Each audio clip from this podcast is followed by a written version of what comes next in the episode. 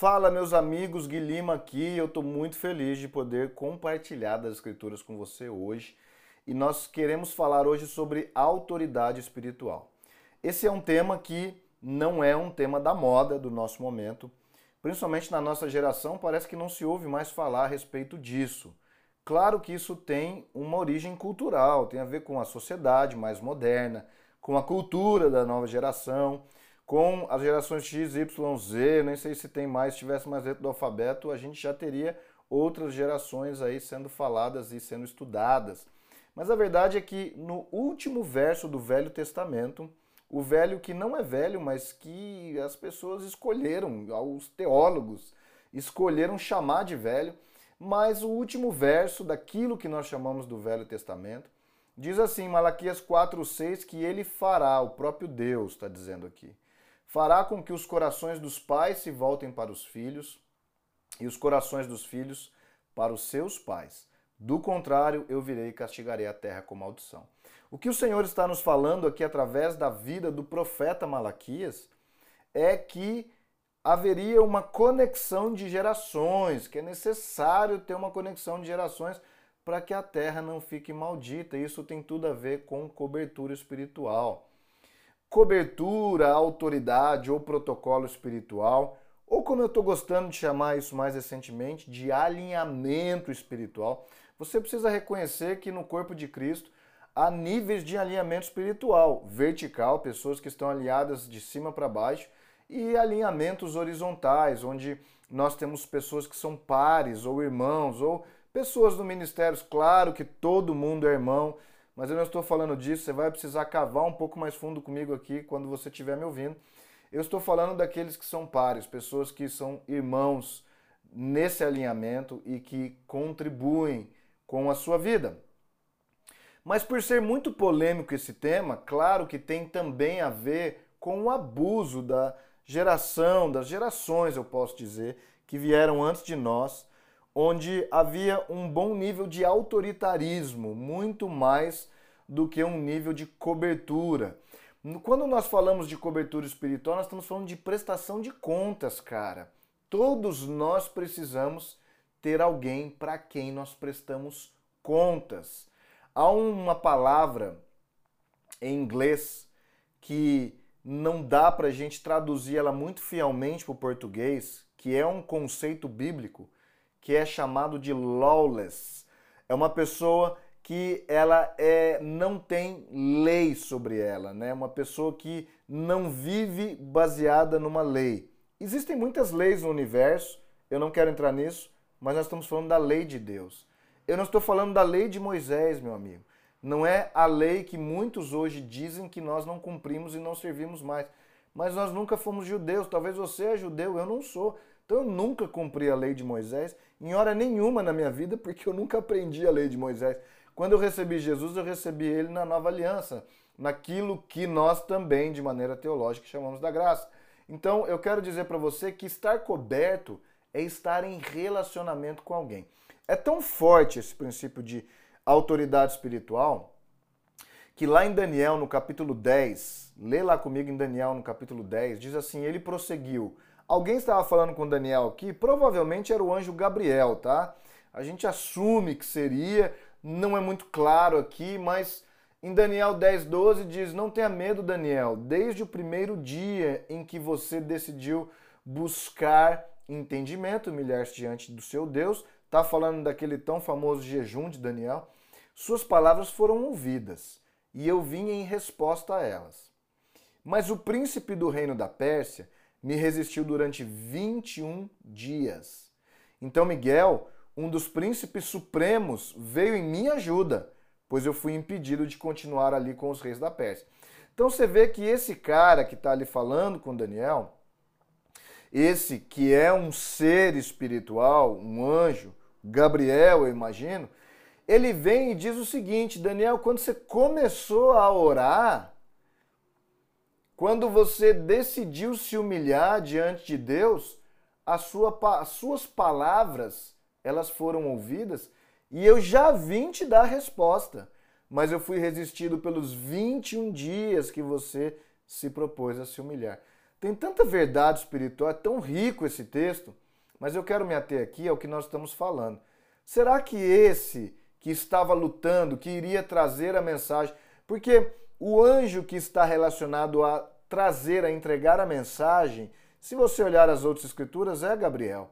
Então, provavelmente Gabriel, que viria trazer a mensagem para Daniel, ele não conseguiu fazer isso porque ele foi resistido no reino espiritual por aquilo que ele chama do príncipe da Pérsia, o príncipe do reino da Pérsia, e ele teve que chamar Miguel para vir ajudá-lo a vir entregar a mensagem. Então você percebe que existe uma organização, uma ordem estabelecida. Gabriel não pôde sozinho, individualmente, entregar a mensagem para Daniel, mesmo que ele quisesse. Ele precisou de Miguel.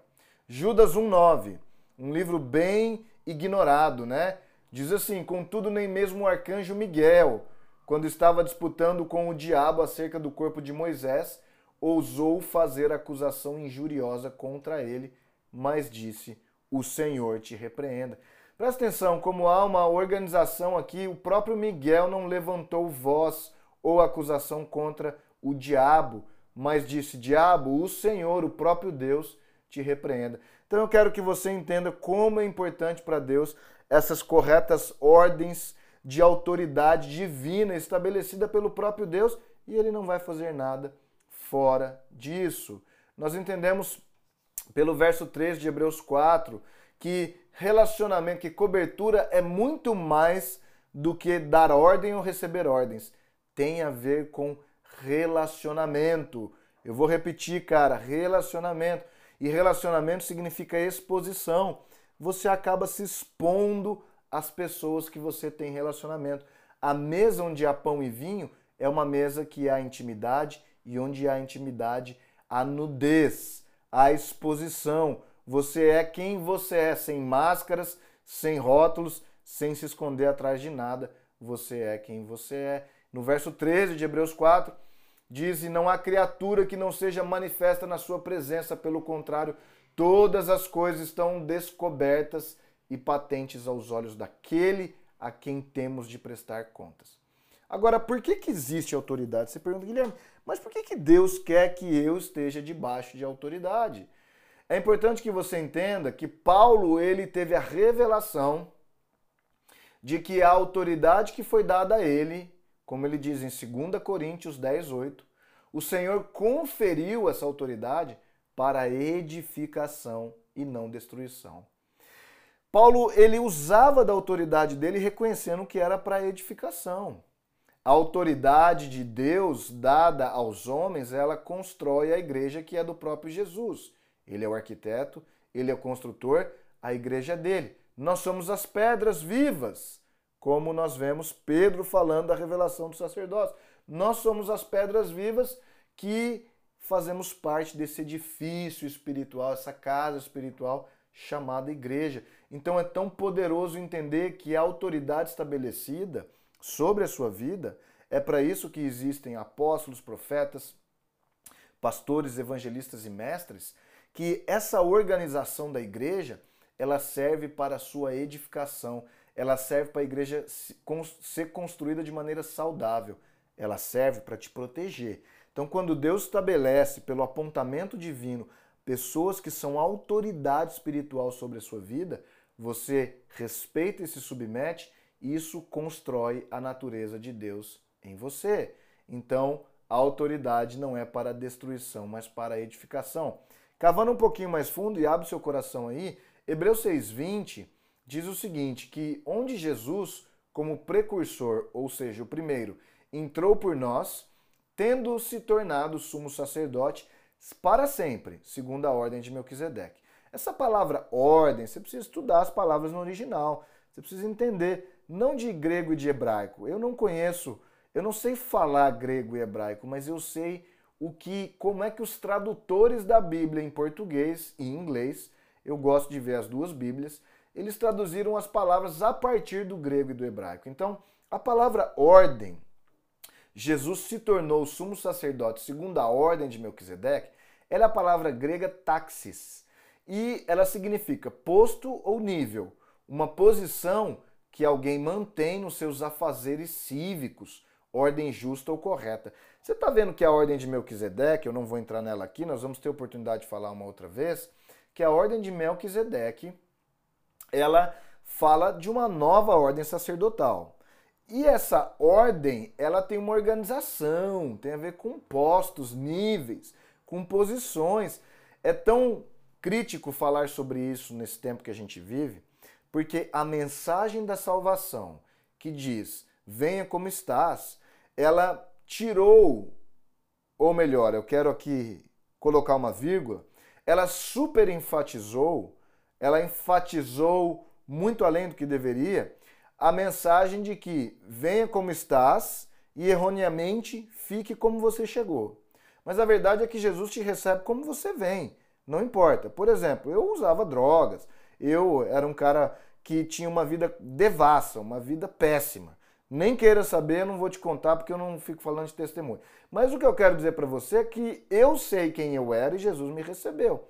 Mas eu não permaneço quase 20 anos depois do mesmo jeito que eu cheguei, cara eu tenho crescido em santidade, em consagração, em separação, porque eu quero crescer no meu posto, eu quero crescer no meu táxis, eu quero crescer na minha ordem sacerdotal. Vamos lá, gente. Eu quero crescer nesse relacionamento com Jesus que definitivamente me qualifica mais ainda no reino de Deus. Há filhos e filhos, há filhos tecnon e há filhos ruiós, e isso é assunto para depois. Mas essa palavra táxis, ela vem, ela é originada do verbo taço. E o verbo taço significa organizar, designar um lugar, apontar. Então Jesus realmente tem um reino organizado. Ele designa um lugar para cada um de nós, ele aponta um lugar para cada um de nós. Você sabe por que a maioria das pessoas não entende disso? Porque elas não entendem da ordem de Arão. Eu tenho uma mensagem no nosso canal do YouTube que chama O Sacerdócio Ignorado. Depois que você ouvir isso aqui, vai lá ouvir essa mensagem, porque você vai entender melhor sobre a ordem de Arão. Arão fala do sacerdócio levítico, que ele foi eliminado, mas não só eliminado, substituído. Se foi substituído, tem muito padrão que Jesus usava naquele tempo lá com Arão, que ele trouxe para a ordem de Melquisedeque como padrão, princípio de relacionamento. Eu não estou falando que o sacerdócio de Arão está vivo. Eu estou dizendo para você que não tem mais, não existe mais. Arão não é mais o sumo sacerdote. O sumo sacerdote é Jesus. Mas quando você entende que o sacerdócio passava de pai para filho, você vai entender que você tem uma herança espiritual que vem de Jesus, mas também vem de um pai e de uma mãe espiritual sobre a sua vida. Então, em Êxodo 28, 1, diz: E faz também vir para junto de ti Arão, teu irmão, e seus filhos com ele, dentre os filhos de Israel para me oficiarem como sacerdotes, a saber, Arão, Nadab, Abiú, Eleazar e Tamar. Então perceba que Arão e os seus filhos eram aqueles que estavam debaixo de uma ordem sacerdotal. Arão como sumo sacerdote e os seus filhos debaixo dele como pessoas submissas a ele para exercer o ofício do sacerdote. Lembre-se de uma coisa, meu amigo, você está me ouvindo aí, minha amiga. Nós somos hoje sacerdotes. Você precisa abraçar o seu chamado não só de filho, mas também de sacerdotes, segundo a ordem de Melquisedeque. Êxodo 29, 29 e 29 diz que as vestes santas de Arão passarão para os seus filhos depois dele para serem ungidos nelas e consagrados nelas. Então, as vestes passavam de pai para filho. Você precisa reconhecer que existe algo de uma ordem espiritual passada de geração para geração e de pai para filho. É por isso que Malaquias profetizou aquilo. Paulo e Timóteo, ah, Guilherme, mas eu não, eu, o Velho Testamento eu não leio, eu não gosto de ver, eu não quero saber. Tá bom, ok, você está perdendo muito com isso, você está se tornando ignorante a respeito da totalidade da soma da palavra e eu não vou permitir que você continue por esse caminho. Eu vim aqui para te ajudar a abrir os seus olhos Paulo e Timóteo tiveram uma relação como Arão e seus filhos, meu amigo. 1 Timóteo 4,14, não te faças negligente. Paulo está falando, filho, Timóteo, não te faças negligente para com o dom que há em ti, o qual te foi concedido mediante profecia com a imposição das mãos do presbitério. Timóteo, você recebeu algo, dons que estão sobre a sua vida vieram pela imposição das mãos do presbitério. 2 Timóteo 1,6, por esta razão, pois te admoesto que reavives o dom de Deus que há em ti pela imposição das minhas mãos. Cara, olha o nível de relacionamento de paternidade entre Paulo e Timóteo. Paulo, o pai, Timóteo, o verdadeiro filho na fé. Dessa maneira, Deus continua fazendo nas nossas vidas. Agora, é tão poderoso isso que Babilônia, você lembra da Babilônia lá em Gênesis capítulo 10 e 11? Mas no 11:4 nós lemos assim: Depois disseram: Vamos construir uma cidade com uma torre que alcance os céus. Assim nosso nome será famoso e não seremos espalhados pela face da terra. Então o povo queria fazer um nome para eles mesmos. Verso 9: Por isso foi chamada Babel, ou Babilônia, no nome original do hebraico, ou confusão, porque é isso que significa Babel e Babilônia porque ali o Senhor confundiu a língua de todo mundo, dali o Senhor os espalhou por toda a terra. Meu amigo, nós não fomos criados para fazer reinos próprios para nós. Nós não somos chefes de nada, nós não somos reis de nada, mas nós servimos, somos servos. Você precisa abraçar esse caráter do seu chamado também, o de ser servo. Quando Jesus foi questionado quem seria o maior no reino de Deus, ele disse: O maior é aquele que serve. Por isso, Deus confundiu a língua daquele povo que queria fazer o nome deles famoso. Olha o, olha o cuidado que você tem que tomar com a fama. A fama que você tenta produzir. Jesus foi famoso pelo Espírito de Deus. E eu oro para que você, algum dia, pela mensagem do Evangelho, pela pregação do Evangelho, pela transformação da sua vida num filho maduro, numa filha madura, você possa se tornar famoso aos olhos de Deus e ter graça diante dos homens, para que o, você cresça em relacionamento com Ele, mas para que você não seja alguém que busque a fama diante dos homens, para que você não busque um reino para si próprio, porque todo aquele que busca um reino para si próprio se torna confuso, entra no caráter de Babilônia, de Babel. Agora eu vou deixar aqui uma sementinha para você, uma pepita de ouro, da mesma maneira que Deus confundiu a língua do povo a partir de Babel, ele restaurou quando o Espírito de Deus caiu sobre aqueles 120 pessoas que estavam aguardando no cenáculo e as línguas foram unificadas. Quando em orarem, falarem outras línguas, os povos cada um reconheciam eles falarem nas mesmas línguas dos que presenciavam. Cara, isso é muito poderoso e é mensagem para um outro dia. Toda autoridade pertence a Deus. Apocalipse 19, 16, você precisa entender que Deus estabelece senhores aqui na terra. Sim, não pessoas que acumulam fama para si, é, é, que atraem pessoas para si próprios que procuram apontar para si, mas existem senhores aqui na terra, pessoas com quem Jesus divide a sua autoridade, porque eles lideram outras pessoas até Jesus. Por isso, em Apocalipse 19, 16, ele é chamado Rei dos Reis, Senhor dos Senhores. Em Salmos 62, 11, Diz assim: Uma vez falou Deus, duas vezes ouvi isto, que o poder pertence a Deus.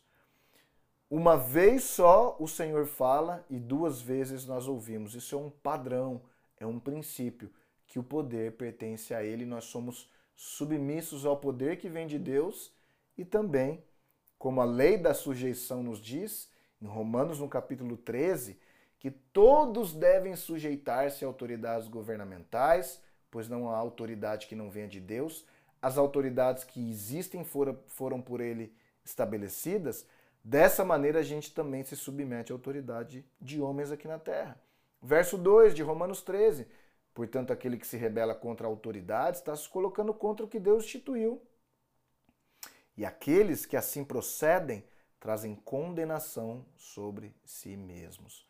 É muito louco falar nesse tempo para nós, onde você vive em nações democráticas, a maioria de nós que está ouvindo isso, e nós não confiamos nos governantes porque há muito roubo, há muita falcatrua, muito, muita corrupção, mas a verdade é que ou você crê na palavra de Deus e na voz de Deus, ou você vai viver um evangelho pela metade. Se você viver um evangelho pela metade, você não vai andar no poder de Deus, você não vai andar na transformação que o Senhor tem para você. Então é importante entender que a sujeição, a lei da sujeição, aqueles que se sujeitam no natural, por exemplo, as autoridades estabelecidas, como Romanos 3 está dizendo, eles vão ter uma facilidade a se sujeitar a Deus no espiritual. Aqueles que se sujeitam a pai e mãe na sua vida aqui na terra, eles têm uma facilidade maior de reconhecer a paternidade de Deus nos céus. Então preste atenção que isso é uma coisa poderosa para mudar o seu coração. Sujeitar vem de um termo grego que significa organizar, como se fosse uma divisão de tropas de um exército. Mas no uso não militar é uma atitude voluntária de ceder, de cooperar, de assumir responsabilidade e levar a carga. Cara, eu amo relacionamento com meu pai espiritual, com as pessoas que eu tenho alinhamento acima de mim. Eu amo o relacionamento com meus filhos espirituais, com meus discípulos que estão de uma forma espiritual abaixo de mim, não como eu sendo alguém superior num sentido autoritário, mas onde há um reconhecimento de uma porção que eu posso entregar para eles, assim como eu recebo da minha paternidade espiritual. Dessa maneira, nós somos felizes em estar alinhados. Eu tenho amigos pastores, amigos que são chegados, amigos amados como irmãos de sangue, onde esses eu também recebo muito e tenho muito a dar. Então, esses relacionamentos, essas atitudes voluntárias de ceder, de cooperar, de assumir responsabilidades com os outros, cara, isso é família espiritual. E para você viver família espiritual, você vai precisar carregar as cargas uns dos outros e você vai precisar estar debaixo de cobertura, alinhamento e autoridade espiritual. Dessa forma, quando você respeita homens e mulheres, que Deus aponta para você andar junto com eles, você não está apenas submisso a essas pessoas. Você definitivamente está respeitando o próprio Cristo Jesus. E eu tenho convicção que você quer fazer a vontade de Deus. Então é importante entender que o Senhor, ele julga o coração, ele julga o que está dentro. Ele não julga o que está fora. Ele quer medir, ele não aponta pessoas para andar com você porque elas têm habilidades naturais superiores para você receber delas. Eu vejo um grande erro dentre os cristãos onde pessoas procuram líderes sobre eles que têm habilidades naturais, resultados palpáveis e naturais para poder levar para a vida deles.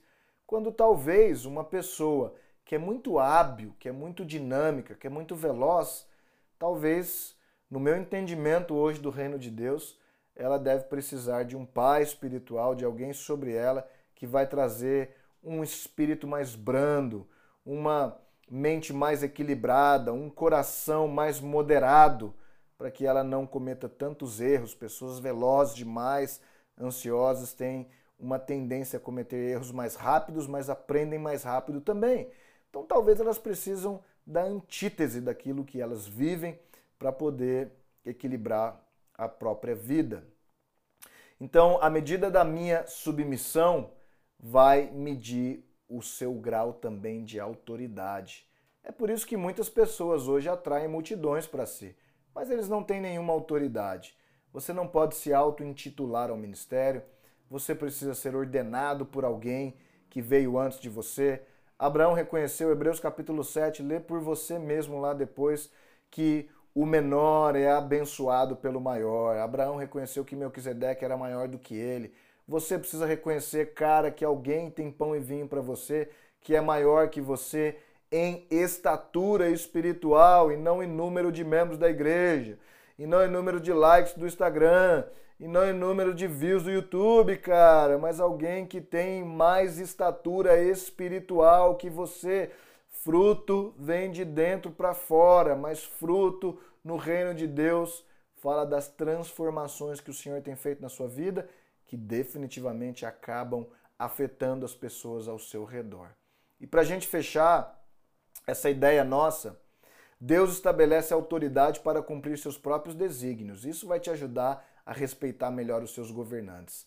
Esdras capítulo 1, verso 1, no primeiro ano do, de Ciro, rei da Pérsia, a fim de que se cumprisse a palavra do Senhor falada por Jeremias, o Senhor despertou o coração de Ciro, rei da Pérsia, para redigir uma proclamação e divulgá-la em todo o seu reino. Então Deus despertou, presta atenção, o coração de Ciro, rei da Pérsia, um homem que não era um homem convertido ao Senhor, ele não era o pastor de uma igreja, ele não era um missionário, um evangelista, ele era um cara que estava governando a Pérsia.